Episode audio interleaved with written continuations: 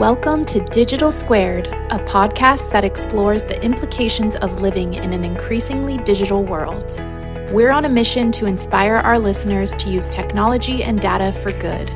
Your host, Tom Andriola, is the Vice Chancellor for Information Technology and Data and Chief Digital Officer at the University of California at Irvine. Join us as Tom and fellow leaders discuss the technological, cultural, and societal trends that are shaping our world. Today on the podcast, I'm talking to Kevin Hart, Senior Vice President of Strategic Development and Technology for Kaiser Permanente in Northern California. Kevin is a seasoned healthcare executive, change strategist, and technology innovator. He has been at the forefront of healthcare transformation, bringing business, technology, and innovation together to solve complex problems at scale. Together, we discuss his work in creating inclusive healthcare spaces for all patients, leveraging technology with human centered design, and what it means to serve communities the way they want to be served. Kevin is an inspiring leader that transcends his industry and one we can all learn from. I hope you enjoy our conversation as much as I did. Welcome, Kevin Hart. Hey there, Tom. Good to be here. Excellent. So, Kevin, how have you brought your unique blend of expertise and experiences into this role you have at Kaiser?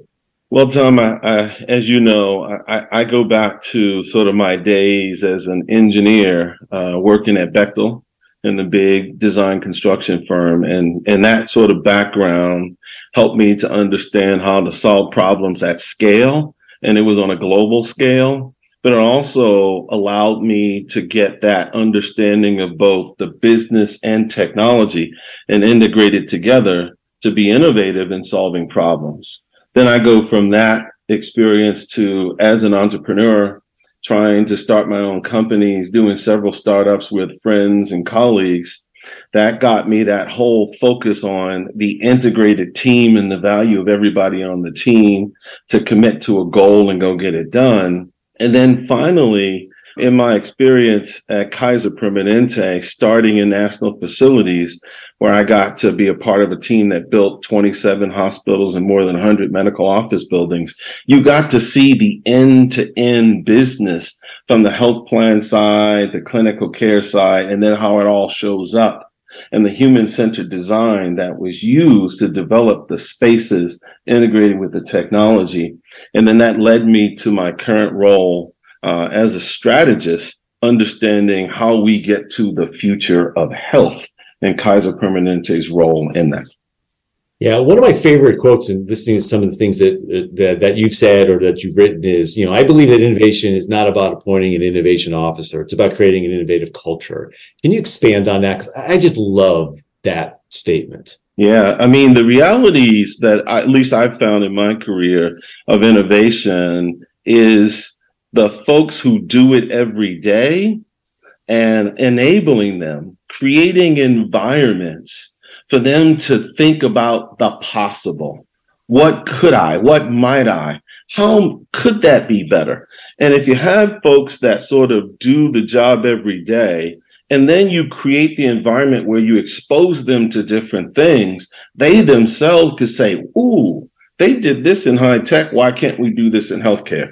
Oh, they did that in heavy construction. Why can't I do that in high tech? Oh, they did that right? Uh, in in finance, why can't I do that? So that environment that opens up the aperture of everybody doing the work, and then giving them the space to say, you know what, we all like to be successful, we all don't like to fail, but the right types of failure creates the opportunity for the future. And I think that environment breeds innovation where everybody feels valued and appreciated for bringing their thoughts to the table.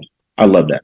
That's fantastic, man. So, I mean, Kaiser to me, you know, when you say innovation at scale, you know, Kaiser to me is a great example of that in, in our healthcare industry. I've always been impressed by both the simplicity, but also the consistency of the Thrive initiative, right? And I'm kind of curious, how has Kevin been able to put some of his fingerprints on Thrive, whether it's in a design capacity or an implementation capacity? Sure. I think that, you know, me personally, bringing sort of my full life experiences to work every day and being at Kaiser Permanente for 17 years, I bring my full, authentic self to Kaiser Permanente every day. And when I think about th- Thrive, I think about total health. I think people living their best lives. And I think health equity. And as an African American man and growing up in Baltimore City and having two black male sons, understanding disparity and understanding what it means to walk down the street not knowing if you're accepted or worrying about whether you know you're going to live or die that ability to make sure that everybody feels like they don't have to deal with that when they come to Kaiser Permanente is sort of my personal imprint on Thrive. So creating opportunities through the way we design buildings or leverage technologies or the teams that we hire that interface with the wonderful patients and members and communities we serve so that you create this open environment that values every human being is how I bring my personal piece to what I like to say thrive and its evolution to total health. So, you know, this is, you know, something that what you've just said is powerful. It is also, I find, an organizational challenge to try to bring it every day. let's talk a little bit about the conversations inside Kaiser, right? Uh, both headwinds and tailwinds of actually bringing that to fruition, right? Because we need to do a better job in healthcare as a right for everyone, quality healthcare for everyone. It's also a challenge that we find in our industry of diversifying our workforces to be representative of you know the the colors and shapes that we see in society. Yeah, and and and I love the way that uh, our CEO Greg Adams talks about it every day, which is we have more than two hundred thousand employees at Kaiser Permanente, and when we talk about equity, diversity, inclusion, equity, and the most important thing, the belonging, right? Making that a priority of what we do aligned to our mission, and then providing training and development for over 200,000 people to make that at the forefront. And then actually looking at multiple levels of the organization and then looking in the communities that we serve and then understanding where there are gaps and opportunities for those folks in that community to be a part of our not only workforce, but our leadership team.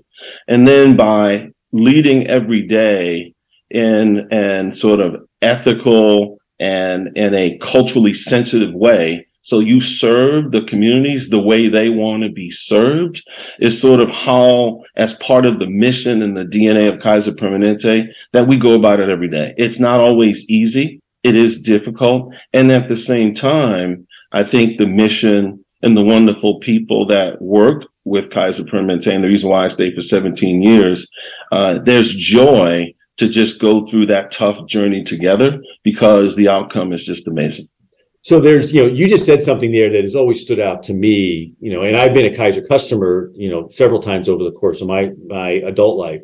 You know, uh, the way that patients want to be served, right, is something that really kind of stands out. I mean, there's a lot of players in healthcare that really kind of push back on you can't use traditional CRM thinking. And Kaiser to me has been absolutely very adoptive of, of that type of thinking. So as you think about, you know, some of Kaiser's focus, right? Uh, Thrive is about being well, staying well. And then if you need the healthcare system or the care system support you, it's there for you, whether it's with Kaiser or through one of its partners. Where's Kaiser going in the next couple of years as we continue to face huge challenges in, in the healthcare ecosystem in our country here? Yeah, yeah. I would say, Tom, that over the next couple of years, and, and we started this uh, even prior to the pandemic, but that mission around affordable, high quality with outstanding outcomes, as well as exceptional experience for all is where we're going. And that exceptional experience piece and that affordability piece is really key. And aligned with that affordability and exceptional experience is the health equity piece. The fact that African American moms have lower mortality than any other moms is something that we have the power to change. And as we think about affordable, high quality care, that equitable care that goes to that exceptional experience has to be at the forefront. And so when we think about the next couple of years, one of the things we learned from the pandemic is that the preventative care works. And when you have those couple of years where people are afraid to come in because of the pandemic and they don't get that preventative care, there are more things wrong with them. And so it requires actually more care because they were afraid to come in because they didn't want to catch COVID. So now getting back and getting even further upstream of that preventative care in terms of total health, the physical and mental health. That's the behavioral health as well. And don't forget about the environment when you talk about the social determinants of health, where you live, whether you have a roof, whether you have food. So those things are even more prominent now that we've been through the last three years than they were uh, prior to the pandemic.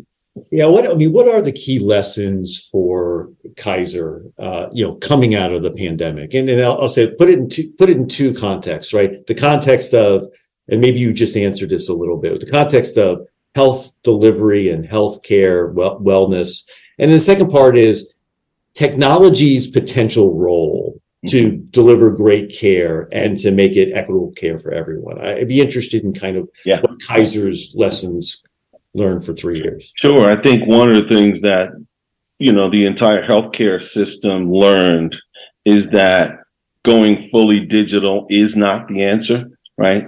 Everybody did what they had to do, but then till the wave happened and then it receded. And then what came out of that wave of everybody having to be virtual because we couldn't be in person is just understanding the journey of any person when they're getting their health care. And when we look at it as Kaiser Permanente, that journey includes the insurance part, the hospital part, the clinic part, you need skilled nursing, the home care. So that end to end piece. And then how do you have the right combination of, I like to say, virtual and physical, the in person plus the consumer choice for virtual when they need it or when they have it, so that now you get that exceptional experience. And you do that in a very equitable way. So in communities where they can't afford broadband, and you know this well, Tom, how do you ensure that they get that same experience and that same care? So that combination of the physical and the virtual is something that is at the forefront uh, as we come through the pandemic. And then you align that with the social determinants of health so that now that whole person view, including the fact that I may be homeless and I have mental health issues. And because I do that, I can't get to the clinic. How can I help you get your needs met so that then you can get to health? I think we learned a lot about how do we continue to look at end to end the care and the coverage and then that benefit that comes with focusing on equity for all. Yeah, I've always seen thought that you know Kaiser having that end-to-end view, both sides as both the the payer organization provider, gives it a unique perspective that uh, I, know that I've always tried to learn from. Is You know, in our opportunities where we've been able to talk and, and work together. You know, all all this technology, and you know, you're providing a lot of choice. And, you know, and you, have, I'm sure you could give us great numbers on what which of your patients are taking advantage of the choice of technology. How does an organization like Kaiser think about the data opportunity and the data challenges? Talk a little bit about kind of your your data strategies as as an organization and how you balance the opportunity with the risks around around health related data. Yeah, and and and you know this well, Tom, especially uh, with the areas that you lead, especially in the healthcare data field. I think one of the things that we've always started with as a foundation is that uh, the member, the patient data is paramount. That is protected. That it is their data, not our data, and that we make sure that it is protected. And then based on what we need to do to provide the care and coverage for that member, for that patient. That's how the data gets used. And so as part of that, and this is the beauty of our integrated delivery system, is that we can protect it in our integrated delivery system. I think lots of opportunities for malfeasance or bad actors happen when you have these leaks or things can get outside. And so through partnerships where we all together in a partnership agree to certain technology and security standards to ensure everything's secure and we follow those rules and guidelines that enables us to one number one protect the data but then two leverage the insights. I'll use the perfect example of the Unite Us platform where we work with nonprofit so that we can now take social information combined with health data to help in the primary care office visit help solve the social issues of that member patient based on them agreeing that they need and want the help. So that's a perfect example of when you talk about the broader data and then making sure that you leverage it for the right reasons. We always focus on the right reasons and the right outcomes. Yeah. So I'm, I'm curious because, you know, in, in, in the circles that, that, that I'm working in, there's a lot of talk about data. You spoke to, you know, the, the data is the patient's data. Your organization is trying to protect it, but also a lot of talk about biases in the data and the mm-hmm. perpetuation of health disparities rather than the closing of gaps. Mm-hmm. Talk a little bit about what that conversation looks like within Kaiser's, uh, you know, oh. Oh, absolutely.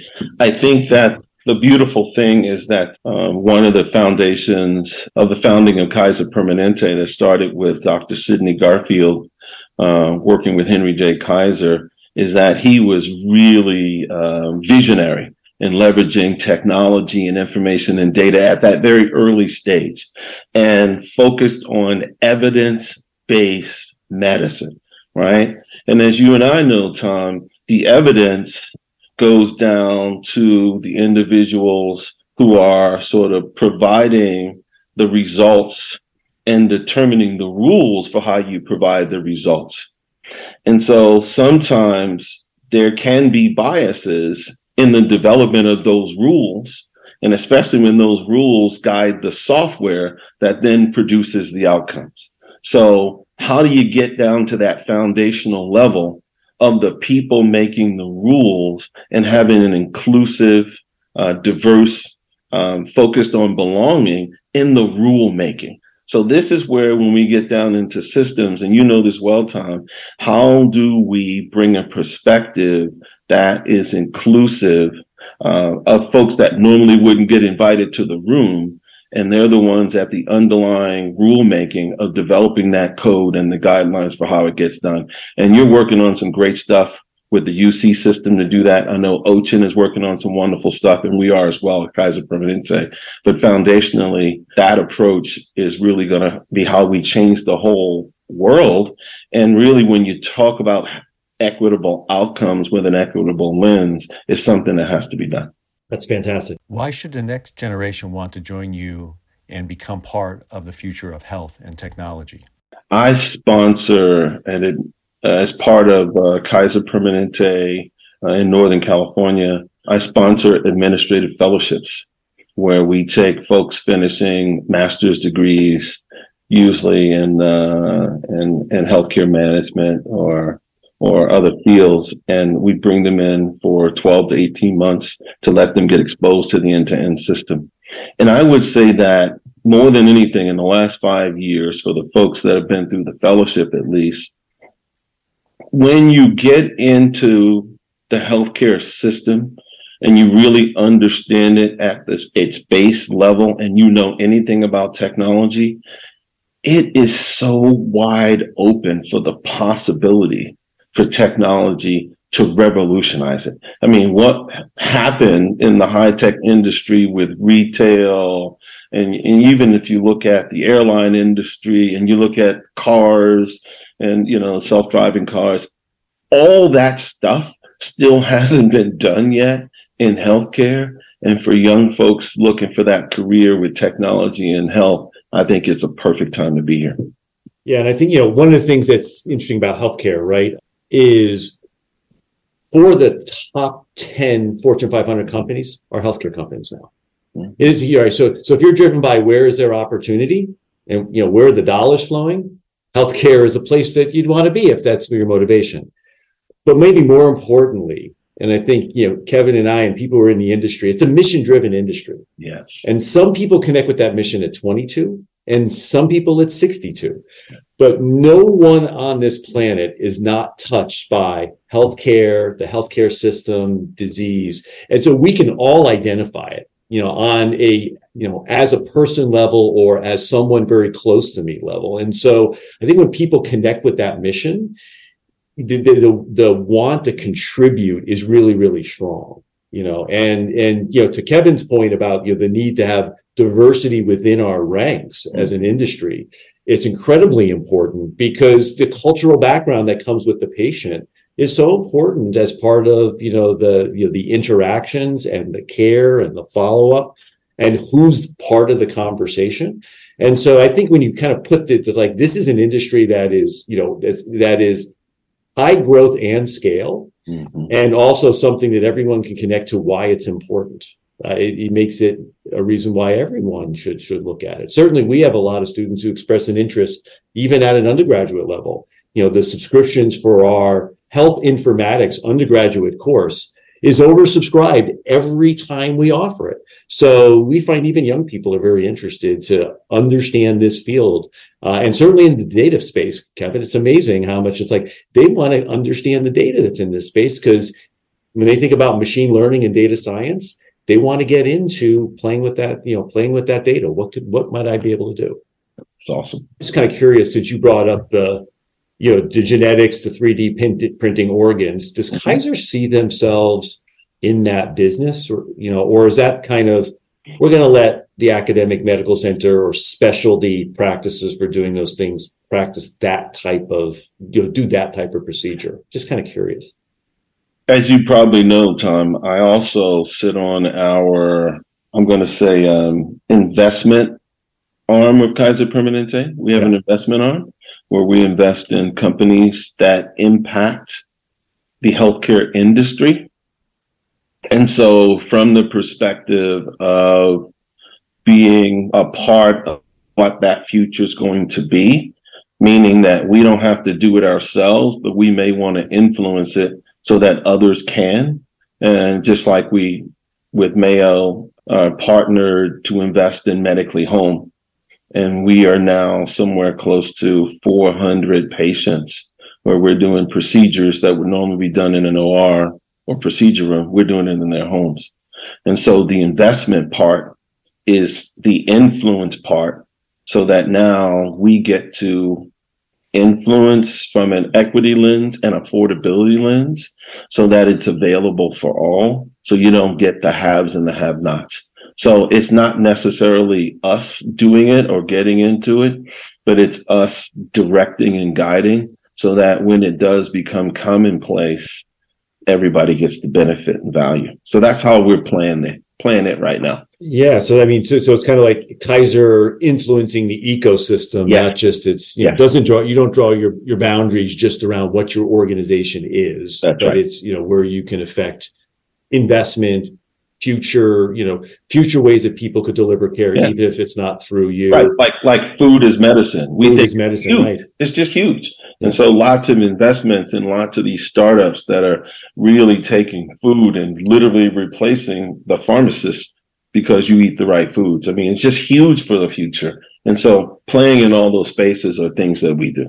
So I always love, love talking to you, Kevin, because it's almost easy to forget that you have strong technology in your background. But the last question I'm going to give you today is ask you to put that technologist hat on yeah. and say, okay, go five, yeah. even 10 years out. What are the technologies that you're excited about can make yeah. the biggest impact in healthcare for all? Yes.